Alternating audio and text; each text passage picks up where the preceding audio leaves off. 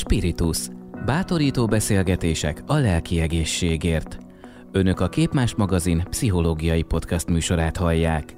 Vendégeink a lélek bonyolult működését jól ismerő szakemberek és olyan ismert személyiségek, akik bátran beszélnek életük legnehezebb és legörömtelibb időszakairól, küzdelmeikről és felismeréseikről. A boldogsághoz önmagunk és a többi ember viselkedésének megértésén keresztül vezet az út. Tartsanak velünk! Szeretettel köszöntöm a Spiritus hallgatóit, Bóna Judit vagyok. Figyelem hiányos hiperaktivitás zavar, a mostanában sokszor hangoztatott ADHD magyar neve. Gyors hangulatváltás, állandó nyüzsgés, koordinációs nehézségek, szétszórtság. Csak néhány a sokféle tünetből, amelyen jelentkezhet. A diagnózis pedig gyakran várat magára. Míg folyik a kivizsgálás, a szülő aggódik a csemetéjéért, a pedagógus pedig sokszor képtelen megbirkozni a problémás gyerekkel. A környezetnek rendkívül nehéz alkalmazkodnia hozzá, de az érintetnek még inkább embert próbáló feladat. Nem érti, mi folyik körülötte, miért más, mint a többiek, és miért nem szeretik. Ettől még nagyobb a frusztráció, ami még több konfliktust szül. A kulcskifejezés az ismeretszerzés nyomán való elfogadás. Mai vendégem Süvegesné Rudán Margit, logopédus, gyógypedagógus. Több mint tíz éve dolgozik fejlesztési tanácsadóként. Emellett pedagógiai szokszolgálat komplex diagnosztikai munkájában is részt vesz. Süvegesné Rudán Margit mottoja a honlapján is olvasható, mely szerint ő meghallgat, válaszol, segít eligazodni. Egyszerűnek hangzó mondatok, ígéretek, amelyek azonban az érintett családnak a reményt és a megnyugvást jelenthetik. Köszönöm, hogy elfogadta a meghívást. Én is köszönöm, hogy itt lehetek. Évek, sőt évtizedek óta beszélünk az ADHD-ról már Magyarországon is. Ennek ellenére még mindig zavar van a fejekben? Igen, én azt gondolom, hogy sokat, sokáig fog kelleni beszélni az ADHD-ról. Egyrésztről egy, egy egyszerű, jól megérthető állapot, tünetegyüttes, másrésztről viszont mégsem olyan könnyű közel lépni hozzá. Szóval én azt gondolom, hogy szülőknek is, pedagógusoknak is, akár gyógypedagógusoknak is bőven van még mit megismernie, megtanulnia, és nagyon nagy szükség is van rá, mert sok az érintett gyermek, sok az olyan gyermek, akinek az ismeretre, a megértésre szüksége lenne. Még mindig nagyon sokan gondolják, hogy az ADHD-s gyerek egyszerűen neveletlen, rossz, eleven? Sajnos sok szülő találkozik első körben ezzel a visszajelzéssel. Nagyon sokan a, a viselkedésben jelentkező nehézségek mögött nem látják azt, hogy, hogy ezek nem nevelési problémák, hanem a gyermek idegrendszere által meghatározott viselkedések, reakciók. És igen, ezért könnyen és gyakran megkapják a szülők, hogy ők a hibásak, ők rontottak el valamit, ők nem csinálnak valamit elég jól, pedig azt gondolom, hogy, hogy az ADHD-s gyermeket nevelő szülők is érzékelik a gyereküket, amit tudnak, megpróbálnak elérni nála, meglépni, megtenni, de sokszor segítség és ismeret, támogatás nélkül annyira jutnak, ami még a neveletlen gyerek kategóriának tűnik, pedig a hátterében egész más van. Hogyan lehet elhatárolni a neveletlen gyerek kategóriájától? Azt hiszem egyrészt azt fontos tisztázni, hogy nevelési hiba nem tud ADHD-t okozni. Szóval a kettő valahonnan egészen máshonnan indul. Talán az egy, egy jó mutató, hogy eh, ahol nevelési probléma van, ott a, egy más környezetben egy gyermek hamar megért új szabályokat, és hamar be tud építeni, és hamar el tud az új szabályok mentén működni kezdeni. Mert hogy a gyerekeknek nagyon sokáig, ugye amíg a kamaszkor öntudatra ébredése el nem kezd bekavarni, addig azért a gyerekek nagyon-nagyon szeretnének jók lenni, és megfelelni a környezetüknek, a szülőnek, a tanárnak, más személynek, és hogyha kapnak egy, egy szabályt, egy, egy felhívást az együttműködésre, akkor azt nagyon-nagyon igyekeznek meg is felelni ennek. És egy nem adhd és egy tipikus um, idegrendszerű gyermeknek ez könnyedén megy, könnyedén tud új szabályt elsajátítani, a helyzethez alkalmazkodni, együttműködni. Az ADHD-s gyermek pont ugyanannyira szeretne, pont ugyanannyira az a vágya, hogy őt ügyes, szófogadó, jó gyereknek tartsák a szülei, megerősítést, pozitív visszajelzést kapjon a tanítónénitől, csak neki ez nem megy annyira könnyen, illetve nagyon nehezen megy sokszor. Optimális esetben már óvodáskorban diagnosztizálják? Négy éves kor a legkorábbi időszak, amikor ADHD diagnózist ki lehet mondani. Korábban is vannak már olyan jelek, amik erre utalnak. Az optimális időszak az igen valahogy a, a négy és nyolc éves kor között, mert egyrészt ez az az időszak, amikor ugye nagyon sok kihívással uh, szembesül a gyerek, a kisgyerekkorból az iskolás korba átlépés nehézségei mellé jó, hogyha ha támogatást kap, amelyik területen ő kihívással küzd. Másrészt viszont ebben a korban nagyon sokféle és nagyon hatékony terápiával lehet megsegíteni egy gyerek fejlődését. Betegség, rendellenesség, hogyan fogalmazzunk, ha ADHD-s gyermekkel találkozunk, illetve a szülőkkel beszélgetünk. Sokszor már a társadalom szimpla tagja is zavarban érzi magát, amikor ez a dolog felmerül, mert nem tudja, hogy hogyan fogalmazzon. Uh-huh. Én talán azt mondanám, hogy ez egy eltérő fejlődés, ami mutatja, hogy uh, ezt nem lehet megszerelni, nem, nem tudjuk nem ott lévővé tenni bármilyen segítséggel is. Szóval egy eltérő fejlődés, ami egy, egy tünet együtteshez vezet. Betegség annyiban, amennyiben a, a rövidlátás betegség. Szóval, hogy a, a test itt az idegrendszernek a, az adottsága, az eltérő működése. Nem fertőz egy mhm. ADHD-s gyerek csoporttársa vagy pattársa, nem lesz ADHD, és attól, hogy egymás mellett ülnek. Van, akinek ez is eszébe jut? Inkább azt gondolom, hogy a fertőződéstől olyan értelemben félnek, hogy eltanulja uh-huh. a mhm. rosszat, hogy rossz mintát lát, ami természetesen gyerekeknél működhet, de megint azt tudom mondani, hogy egy tipikus fejlődési gyerekkel ezt könnyen és gyorsan lehet tisztázni, hogy mi az, amit érdemes eltanulni a másiktól, és mi az, amit nem annyira szerencsés és ezzel rendbe lehet hozni ezt a kérdést. Szóval a szülőnek nagyon nehéz lehet elfogadnia már azt a tényt is, hogy a gyermekkel szakemberhez kell fordulni. Mit lát a praxisában? Meddig húzzuk mi szülők a döntést? Abból a szempontból, hogy végre elviszük a gyereket, mert idézőjelesen nem normális mederben megy az életünk senki, se a családé, se a szülői, és pláne nem a gyereké. Nagyon eltérő, hogy hogy reagálnak a szülők. Minden szülőnek nagyon-nagyon fontos azt éreznie, hogy kompetens a gyerekével kapcsolatban, és ezért a szülők sokáig igyekeznek saját erőforrásból megoldani ötletet keresni, új, új megközelítést, de, de próbálják külső bevonása nélkül a saját szülőségük kompetenciáját, ügyes vagyok én, fog ez menni, élményét eh, megtalálni. Én azt gondolom, hogy az a jó, hogyha egy szülő, amikor elér ennek a határára, úgy érzi, hogy, hogy ez már egyedül nem megy, akkor minél hamarabb kezd el lépni. Nem könnyű ezt a lépést megtenni, mert szembesülni kell azzal, hogy egyedül szülőként nem voltam elég, fel kell vállalnom azt, hogy, hogy valami itt nincs rendben, kiben nincs rendben a gyermekemben, vagy bennem, vagy kettőnk között, vagy hol, de mindenképpen, ha egy szülő ezt be tudja látni, hogy nem tud mindent egyedül megoldani, lehetnek olyan helyzetek, amikor külső segítséget kell kérni, minél előbb tud segítségért fordulni, folyamodni, annál hamarabb kap a gyermeke segítséget, annál hamarabb kap az egész helyzet segítséget, annál kevésbé mély gödörből kell együtt kimászniuk. Úgy fogalmaztam, hogy a kulcskifejezés az ismeretszerzés nyomán való elfogadás. Nyilván előbb ismeretet kell szereznünk ahhoz, hogy valamit elfogadjunk, és ezzel is kezdtük a beszélgetést, hogy nem igazán tudjuk, illetve még mindig vannak kérdőjelek az ADHD-val kapcsolatban, ha a társadalom ismeretét nézzük. Mégis aki önhöz fordul, ő már bizonyos tudásnak a birtokában van? Én azt mondanám, hogy talán tudás morzsáknak, vagy mint egy egy, széttört tükör darabjainak birtokában van, igen, de azért az ADHD-ról az a komplex megértés szerintem még nagyon sokszor hiányzik. Nekem nagyon nagy ajándék ezekben a, a fejlesztési tanácsadói beszélgetésekben, amikor tudok a, a szülőre idézőjelben egy olyan szemüveget adni, ami összefogja neki azokat a, a képeket, részleteket, amiket ő érzékel, de nem találja az összefüggéseket, vagy magyarázatokat, vagy, vagy mögötte meglátnivaló um, dolgokat, összefüggéseket.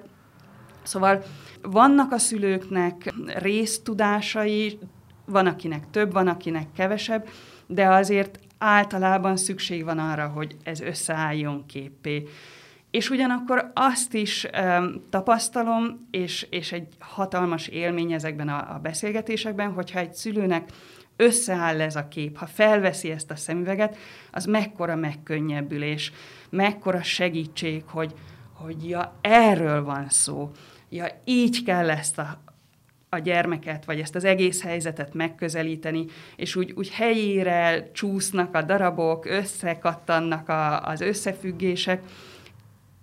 Nagyon-nagyon nagy megkönnyebbülés szokott ez lenni, mert akkor már nem egy ilyen ismeretlen, kiszámíthatatlan, amorf, ki tudja, mivel állunk szembe, hanem ja, szóval ebben a keretben kell értelmeznem a gyermekemet, meg az egész helyzetet. És akkor nézzük is az egyes tüneteket, tehát ezek szerint minden dühöngésnek, minden szorongásnak, minden szaladgálásnak, minden nem figyelésnek megvan a maga oka, és megvan a maga módszere, hogy hogyan lehet azt adott esetben kezelni? Alapvetően igen, az ADHD esetében azt mondjuk, hogy nagyon-nagyon leegyszerűsítve, az, hogy ő a környezetet hogy tudja szűrni, és a, a saját magából induló dolgokat hogy tudja gátolni, ez a rendszer sérül. Uh-huh. A szűrés oldal ugye a figyelemről beszél, figyelem hiányos, vagy figyelem zavaros, zavaros uh-huh. tünetegyüttes, nehezen tudja kiválasztani, hogy mire kell figyelni, nehezen tudja a környezet ingerei között azt a különbséget megtenni, hogy most mi az, ami fontos, és mi az, amit a háttérbe kell tolnom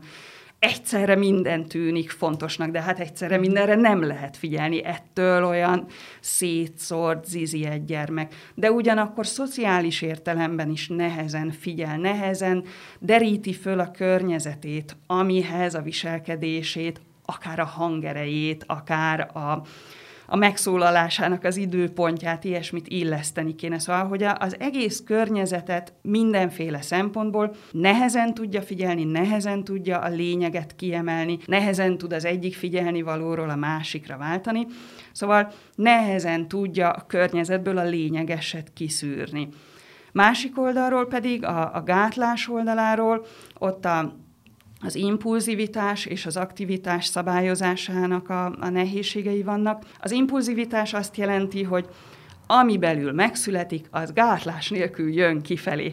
Akár egy, egy gondolat, amit rögtön már mond is, és nem tud körülnézni, hogy most éppen ő van soron, vagy jó lenne, ha megszólal, hanem, hanem már jön, és nincs az a, a rosté, vagy az a, a a gátló funkció, hogy, hogy átgondolja, hogy hopp, jó lenne, hogy most megszólalok, de nem csak a, a verbális területen, hanem a, a tettek um, területén is jön egy ötlet, hogy hú, milyen jó lenne lecsúszni ezen a korláton. És nincs az a pillanatnyi átgondolás, hogy biztos? Hanem már csúszik is. És aztán lehet, hogy kiderül, hogy jó ötlet volt, de lehet, hogy kiderül, hogy jobb lett volna azt átgondolni. Szóval az impulzivitás, ez az, ami belül indítás megszületik, azt már csinálja is. Az aktivitás szabályozásnál pedig megint a mozgásnak a gátlása, szóval, hogy, hogy ők folyton ficeregnek, jönnek, mennek, felugranak, kinél erősebb ez, kinél gyengébb, de, de egy ADHD-s gyerek sokszor szinte az egész gyerek állandóan mocorog, mozog. Van úgy, hogy nagyobb amplitudóval tényleg szó szerint futkározik, de van úgy, hogy a dolgát csinálja, ül az asztalnál, de dobol a lábával, meg csúszkál a széken, meg tekereg. Az aktivitás szabályozása, annak a gátlása, hogy most megnyugtatom a testemet, és most itt ülök egy kicsit egy helybe, ez, ez működik náluk nagyon nehezen. Szóval az ADHD-hoz ez a, a három tünet az alap, mondom, amit talán így a, a szűrés és a gátlásnak a, a problémájával lehet összefoglalni, de nagyon-nagyon sok minden egyéb járhat vele, szóval, mint a, a virágos kert. Ha egy virág kibújik, akkor ott jön mellette a, a többi is, sajnos ezek nem olyan szép vagy kellemes eh, vele járó nehézségek. És pontosan erre szeretnék rátérni, mert hogy minden szülőnek gyakorolnia kell a feltétel nélküli szeretetet. Azt hiszem, hogy egy ADHD-s gyermeket nevelő szülőnek ez hatványozottan feladata. Az ADHD-s gyermekeknek nagyon-nagyon nagy szüksége van arra a meleg, elfogadó korlátokat állító, de, de nagyon pozitívan elfogadó környezetre, amit egy szülő vagy egy jó pedagógus kritikusan fontos, hogy, hogy megadjon nekik. Amit talán segít az is, hogy, hogy az ADHD-s gyerekeknek nagyon-nagyon sok pozitív tulajdonsága is van. Rettentő sok ötletük van, nagyon-nagyon kreatívak tudnak lenni, buzog bennük a, az életkedv, nagyon jó a humoruk, sokszor verbálisan nagyon-nagyon fejlettek, nagyon jól tudják kifejezni magukat. Illetve azt is mondják, hogy azért ahol változik bármi a világban, ott egy ADHD is ott van. Szóval mm. ők azok, akik a világot előre mozdítják, akik a, a dolgokat egészen új szempontból tudják nézni, egész új meglátásokkal tudják megközelíteni, és ezzel előre tudják vinni az egész emberiség sorsát.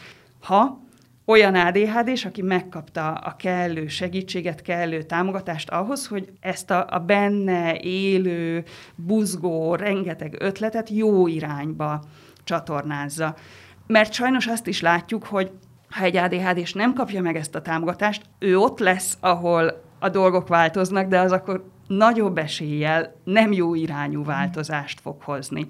Szóval mindannyiunknak értékteremtő, hogyha ha az ADHD-sainkat meg tudjuk becsülni, és meg tudjuk segíteni úgy, hogy ki tudják fejezni azt, ki tudják élni azt a, az energiát, amivel előre viszik a világot. Előfordul, hogy családokat lát szétesni ADHD-s gyermekkel, például házasságokat, vagy nagyszülő édesanyja kapcsolatot, mert nem értenek egyet, nem értenek egyet a diagnózissal, a kezelési módszerrel, és ez zilálja szét a házasságot, Igen. a családot. Igen, szóval azért egy ADHD ADHD-s gyerek az több gyereknyi terhelést tesz egy családra, ami, ami a szülőket is nagyon megterheli egyénenként, személy szerint is, de a szülők egymással való kapcsolatát is. És még ha a szülők egységben eljutnak is arra a, a diagnózisnak az elfogadására, meg a terápiás segítség elfogadására, akkor is a környezet nem mindig tart velük együtt ezen az úton. Akár a szűkebb környezet, a nagyszülők, akár a szomszédok, az osztálytársak szülei, a játszótéri. A pedagógus. A pedagógus, igen, igen, igen. Szóval, hogy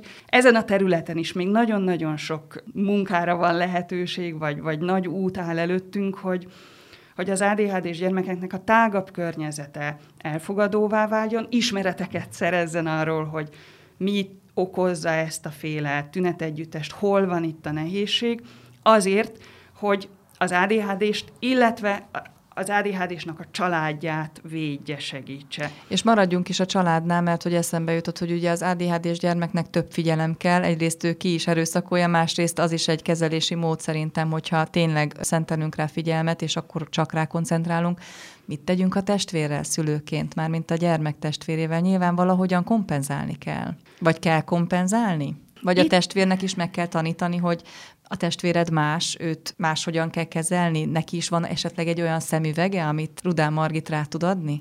Én azt gondolom, igen, hogy a testvéreknek is a, az információ nagyon-nagyon sokat segít az elfogadáshoz. Különbözőek vagyunk, szóval meg lehet fogalmazni egy testvér számára is, hogy figyelj, neki ebben nehézsége van, ezért így és így viselkedik. Ez van, ez van az ő csomagjában, de lássuk azt is, hogy milyen pozitívumok vannak a, a testvér csomagjában. És meg lehet azt is nézni, hogy, hogy az érintett, szenvedő tesó küzde valami nehézséggel, biztos küzd nehézséggel, és akkor meg lehet ezt mutatni neki talán, hogy, hogy mindannyiunknak mhm. van olyan része, amit a környezetnek hordoznia, elfogadnia kell, de mindannyiunknak van értéke. Természetesen egy ADHD-s gyerek testvéreként élni nem könnyű feladat, és igen, én is egyetértek azzal is, hogy az, hogy a, az ADHD-s gyermek testvére is megkapja azt a figyelmet, minőségi időt, odafordulást, amire az ő egészséges fejlődéséhez szükség van, ez a szülőknek egy nagyon tudatos döntése kell, hogy legyen. Igen, nagyon sok energia és, és nagyon sok ötlet kell ehhez.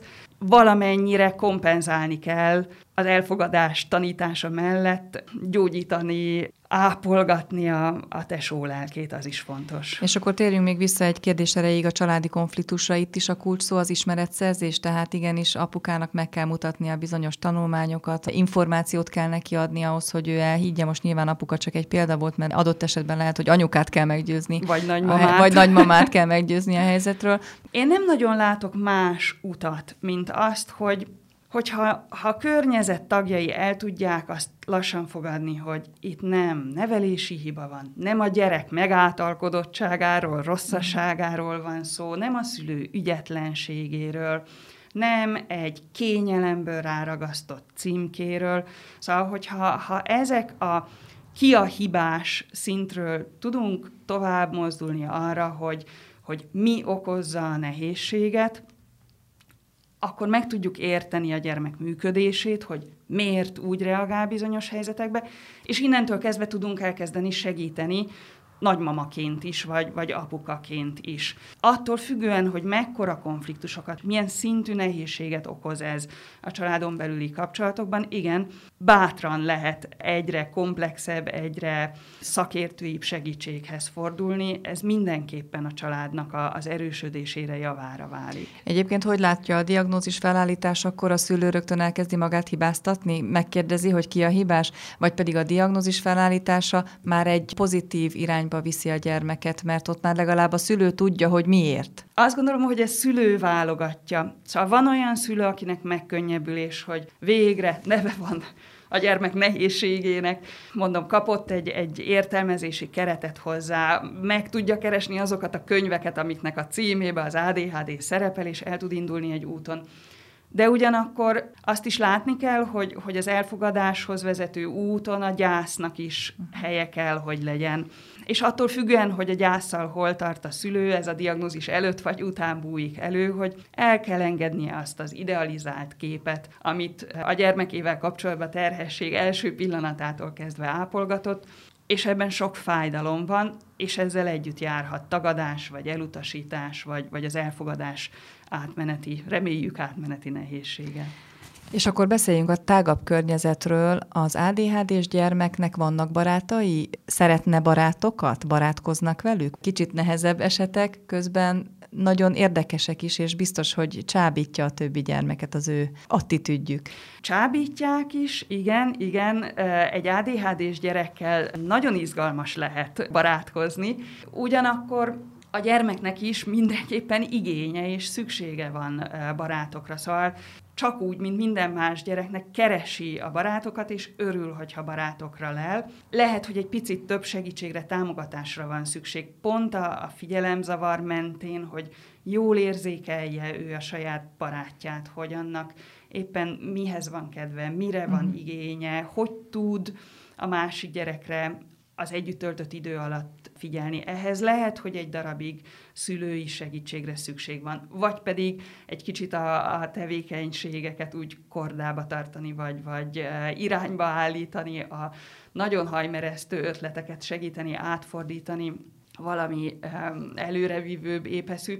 De azt gondolom, hogy ha egy szülő ebben jól tud segíteni a, a gyerekének, ha kisebb korában, szóval olyan iskolakezdés környékén tud erre időt, energiát fordítani, akkor azért ebbe az ADHD-s gyerekek is tudnak ügyesedni, hogy megtanulják lassan, hogy hogy tudnak egy picit jobban figyelni a környezetükre, hogy tud esetleg a környezettől visszajelzést, a barátjától ellenőrzést kérni, hogy hogy a barát legyen legalább eh, az, aki fölteszi a kérdést, hogy ez most jó ötlet. És akkor beszéljünk a pedagógusról. Ugye ismeretszerzés, ez az egyik kulcs kifejezésünk ebben a beszélgetésben. A pedagógusok már képben vannak? Nagyon sok pedagógus képben van, és nagyon sok pedagógus ösztönösen keresi az utat előre, vagy a, a, a kapaszkodókat, megoldásokat. Ahogy egy ADHD-s gyerek egy családot megterhel, úgy azért egy iskolai helyzetet is nagyon meg tud terhelni. Ha az a típusú ADHD, ami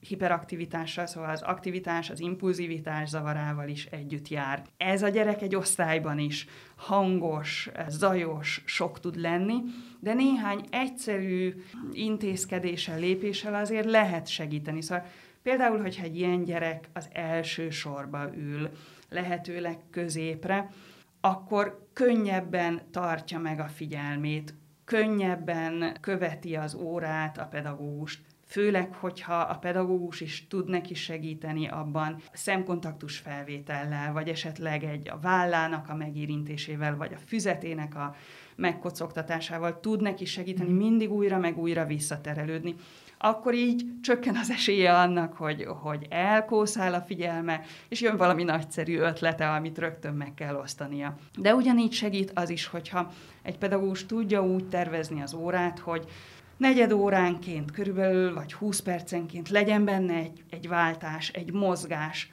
érintheti ez csak a, az ADHD-s gyereket, hogy menjen el Krétáért, vagy menjen ki, töltse meg a flakonját, igyon, nagyon szüksége van az idegrendszerének arra a folyadékra. Szóval, hogy egy picit kiléphessen, felfrissülhessen, és utána felfrissült, meg, megerősödött figyelemmel folytathassa tovább az órát. Erre a többi gyereknek is lenne szüksége, de a többi gyerek jobban bírja, hogyha ezt nem kapja meg. Az ADHD-snak viszont nagyon-nagyon sokat segít, hogyha megkapja. Szóval ilyen, ilyen apró dolgokkal már lehet előrelépni, tény az, hogy amellett, hogy a, a pedagógusoknak több-kevesebb ismerete van az ADHD-ról, mennyi energiája és mozgástere marad az alapleterheltség, alapnehézségek mellett. Ráadásul itt a karantén idején ugye megtanultunk online részt venni konferenciákon, és az internet is tele van hasonló webinárokkal, amelyek az ADHD-ról szólnak, tehát adott esetben a pedagógus szervezett továbbképzés nélkül is képezheti magát. És akkor beszéljünk az érintetről magáról, a kisgyermekről, aki el nem tudom képzelni, hogy például hány éves kora körül fogja föl hogy ő más, mint a többiek, fölfogja-e, észreveszi-e, hogy őt nem annyira szeretik, hogy a pedagógus vele mindig kiabál, most beszéljünk óvópedagógusról is akár, észreveszi-e, hogy a barátok nem mindig úgy reagálnak az ő ötleteikre, ahogyan kellene. Tehát mit fog ő föl a saját helyzetéből? Nemrég olvastam egy egészen-egészen megdöbbentő adatot, hogy mire egy szülőnek feltűnik, hogy valami probléma van, addigra a gyerek már körül másfél éve érzi. És ez, ez egészen hátborzongató volt saját magam számára is ezt olvasni, hogy, hogy a gyerekek milyen hamar elkezdenek arra reflektálni, hogy ők valahogy nem felelnek meg, hogy ők valahogy nem úgy működnek, hogy, hogy, hogy ők már megint negatív visszajelzést kaptak, már megint nem voltak elég jók, már megint nem voltak elég csendesek, ügyesek, nyugodtak, stb. stb.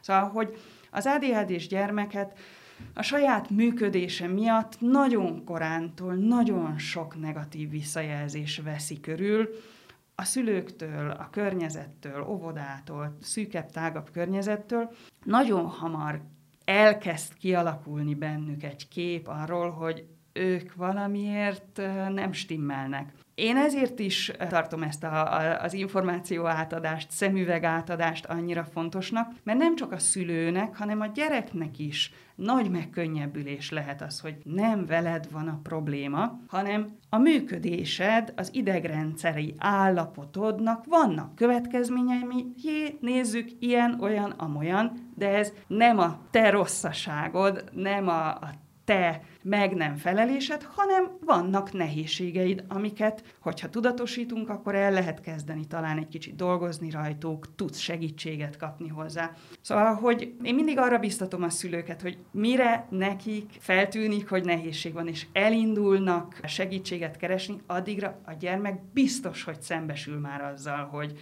hogy ő valamiben különbözik, mint a környezete, és hogy ezt érdemes a gyerek felé is, a gyerek szintjén nyíltá tenni, ez nagy megkönnyebbülést tud okozni, de azzal is szembe kell nézni, hogy azért ezek a, a sok-sok negatív visszajelzés az ADHD mellé másodlagosan társuló képek formájában önbizalomhiány, az én képsérülése, motivációhiány, szorongás, ilyesmi, és aztán egyre, egyre összetettebb problémák formájában társulhat, és, és gyakran társul is. És vele született, tehát előfordulhat, hogy nem diagnosztizálják, vagy későn diagnosztizálják, felnőtt korban diagnosztizálják, de ez nem jelenti azt, hogy akkor is alakult ki. Például iskoláskorban megjelenik egy tanulási nehézség formájában. Valószínűleg az a gyermek óvodás korában is ADHD-s volt.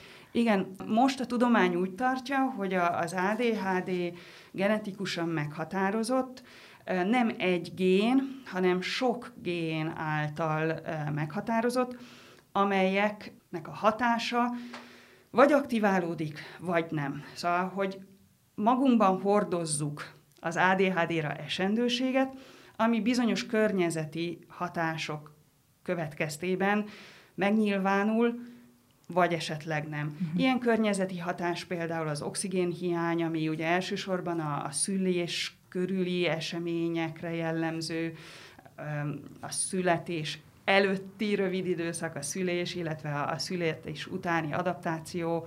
Érdemes körüljárni, hogy, hogy ott volt-e olyan oxigénhiány, ami megterhelte az idegrendszert, és így aktiválta ezt a, a, a szunnyadó esendőséget az ADHD-ra. De más nehéz fémek, vagy szóval a, az étkezésünkben, vagy a, környezetünkben, levegőben, vízben, ilyesmiben rejlő egyéb faktorok is aktiválhatják. Szóval genetikusan meghatározott, de ez a meghatározottság ez, ez nem feltétlenül válik valóságá, de ha valósággá válik, akkor az valószínűleg egész kicsi kortól kezdve más-más módon, de kíséri a gyermek életét, és, és vele marad felnőtt korban is. A diagnosztikában találkoznak felnőtt emberekkel, akik azzal a kérdéssel jönnek, hogy érintett vagyok-e? Igen. Nagyon sok szülő a gyerekének tükrében tud ránézni saját magára, szóval amikor a gyermeke kerül diagnosztizálásra, akkor magára ismer a szempontok, a kérdések mentén.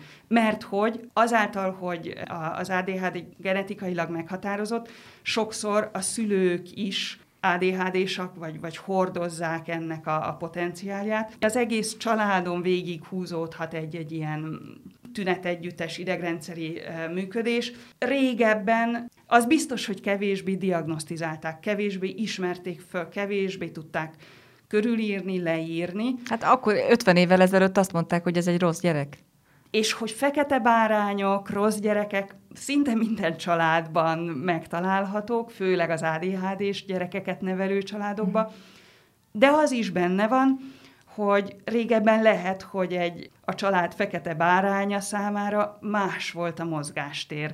Nem kellett um, érettségig, 16 éves koráig a padban ülnie, hanem elvégzett négy általánost, és utána boldogan terelte a bárányokat, uh-huh. és megbecsült tagja volt a társadalomnak, ahol az ADHD-s működése az előnyös oldalát tudta mutatni. Beszéljünk arról, amikor a gyermeknél az ADHD iskolás korban jelentkezik, uh-huh. tehát nem óvodás korban, hanem egy picit később.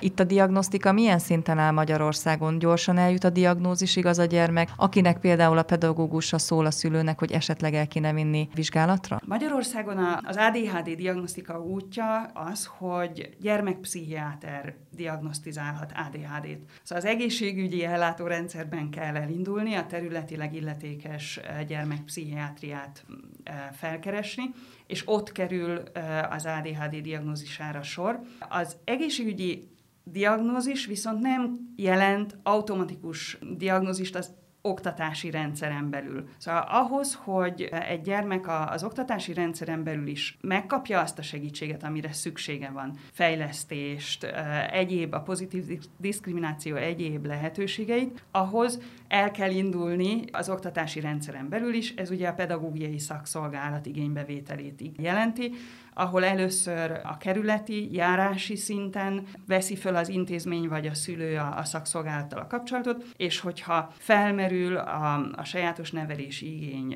gyanúja, akkor a megyei szint diagnosztizál sajátos nevelési igényt.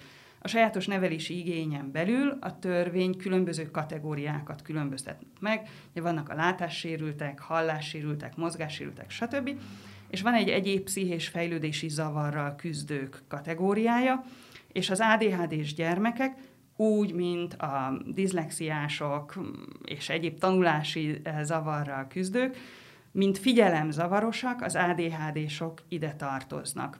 Szóval, hogyha az egészségügyi rendszer felé indul egy család, és ott egy ADHD diagnózist kap egy gyermek, akkor utána az oktatási rendszerben is a pedagógiai szakszolgálat lépcsőit végigjárva valószínűsíthető, hogy sajátos nevelési igény státuszt kap, ebbe az egyéb pszichés fejlődési zavarral küzdő gyerekek körébe fog ő tartozni. Ez egy pecsét. Ezt a pecsétet a szülők hogy viselik? Van ennek a, a státusznak előnye, és van korlátja, vagy, mm. vagy nehézsége. Maga a, a sajátos nevelési igény kifejezés, amit sokszor eseninek rövidítenek, ugye azt jelzi, hogy ennek a gyereknek ahhoz, hogy sikeresen tudjon előre haladni az oktatási rendszerbe, ehhez plusz támogatásra, segítségre, megkülönböztetésre van szüksége.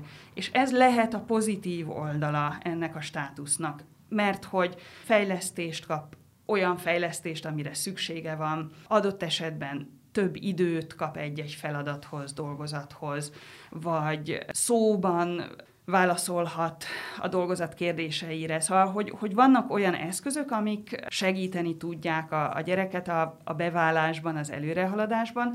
Emellett vannak korlátok is, a kijelölhető iskolának olyannak kell lennie, ami vállalja az egyéb fejlődési zavarral küzdő gyerekek oktatását, mert azt jelenti ki magáról, hogy rendelkezik azzal a személyi és eszközbéli felkészültséggel, amire szükség van.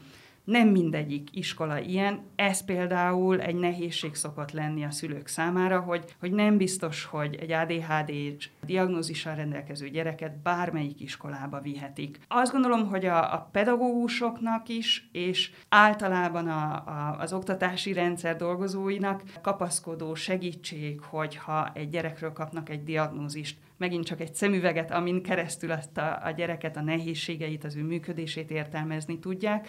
De biztos van a szülőknek arról is tapasztalata, hogy ezt nem mindenki elfogadóan, megértően kezeli, hanem biztos van olyan tanár, aki, aki ebből rossz tőkét kovácsol a gyerekkel szemben. A Spiritus mai vendége Süvegesné Rudán Margit, aki logopédus, gyógypedagógus, vele beszélgetünk az ADHD-ról, és akkor térjünk is rá a kezelésre. A kezelési lehetőségek az ADHD súlyosságától, vagy éppen a jelentkező tünetektől függnek? Igen. Alapvetően két nagy csoportra lehetne osztani a, a kezeléseket. Az egyik csoport a, az orvosi út, a, a gyógyszeres kezelés, és a, a másik a kiegészítő terápiák lehetősége. A kettő együtt a leghatékonyabb. Az, hogy gyógyszerre szükség van-e, azt a gyermekpszichiáter tudja megállapítani, kipróbálni, felírni a gyógyszert, illetve a gyógyszerhasználatot kontrollálni, figyelemmel kísérni.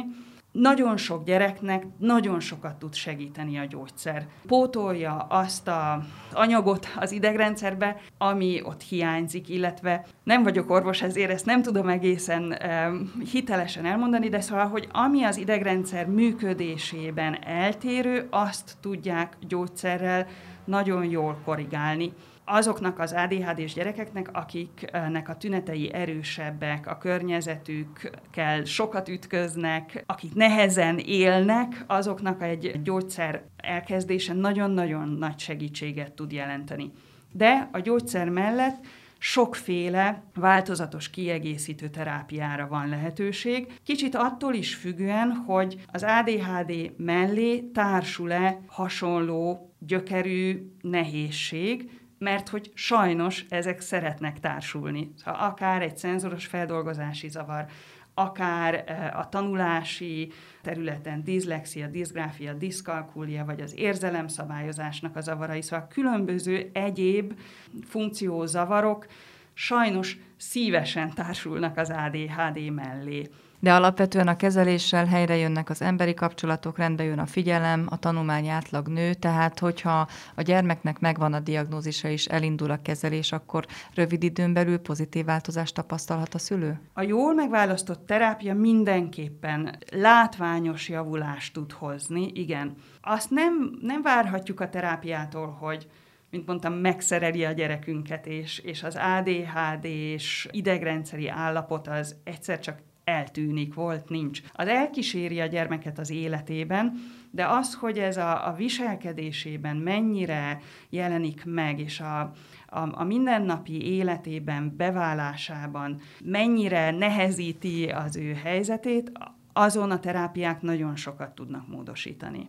Vannak uh, szülők, és ugye aztán vannak felnőtté, nagykorúvá váló gyerekek, akik ezt nehezen fogadják el, mert hogy a gyógyszer hatására a gyógyszer segítségével megváltozik az ő működésük, pótolja a gyógyszer azt, ami az idegrendszerükből hiányzik, vagy máshogy működik, és ettől mintha más gyereket kapnánk. Számomra a gyógyszer nem fenyegetést hordoz, hanem inkább lehetőséget. De ezzel mindenkinek magának meg kell küzdenie, szülőként is, Érthető, hogy a szülők félnek a gyógyszer egyéb hatásaitól, lehetnek a gyógyszernek mellékhatásai, bár hozzá kell tenni, hogy ezek általában enyhék, és általában hamar elmúlnak, rendeződnek, de érthető, szülőként én is félnék gyógyszert elkezdeni, de a szemüveget is feliratjuk, ha arra van szükség.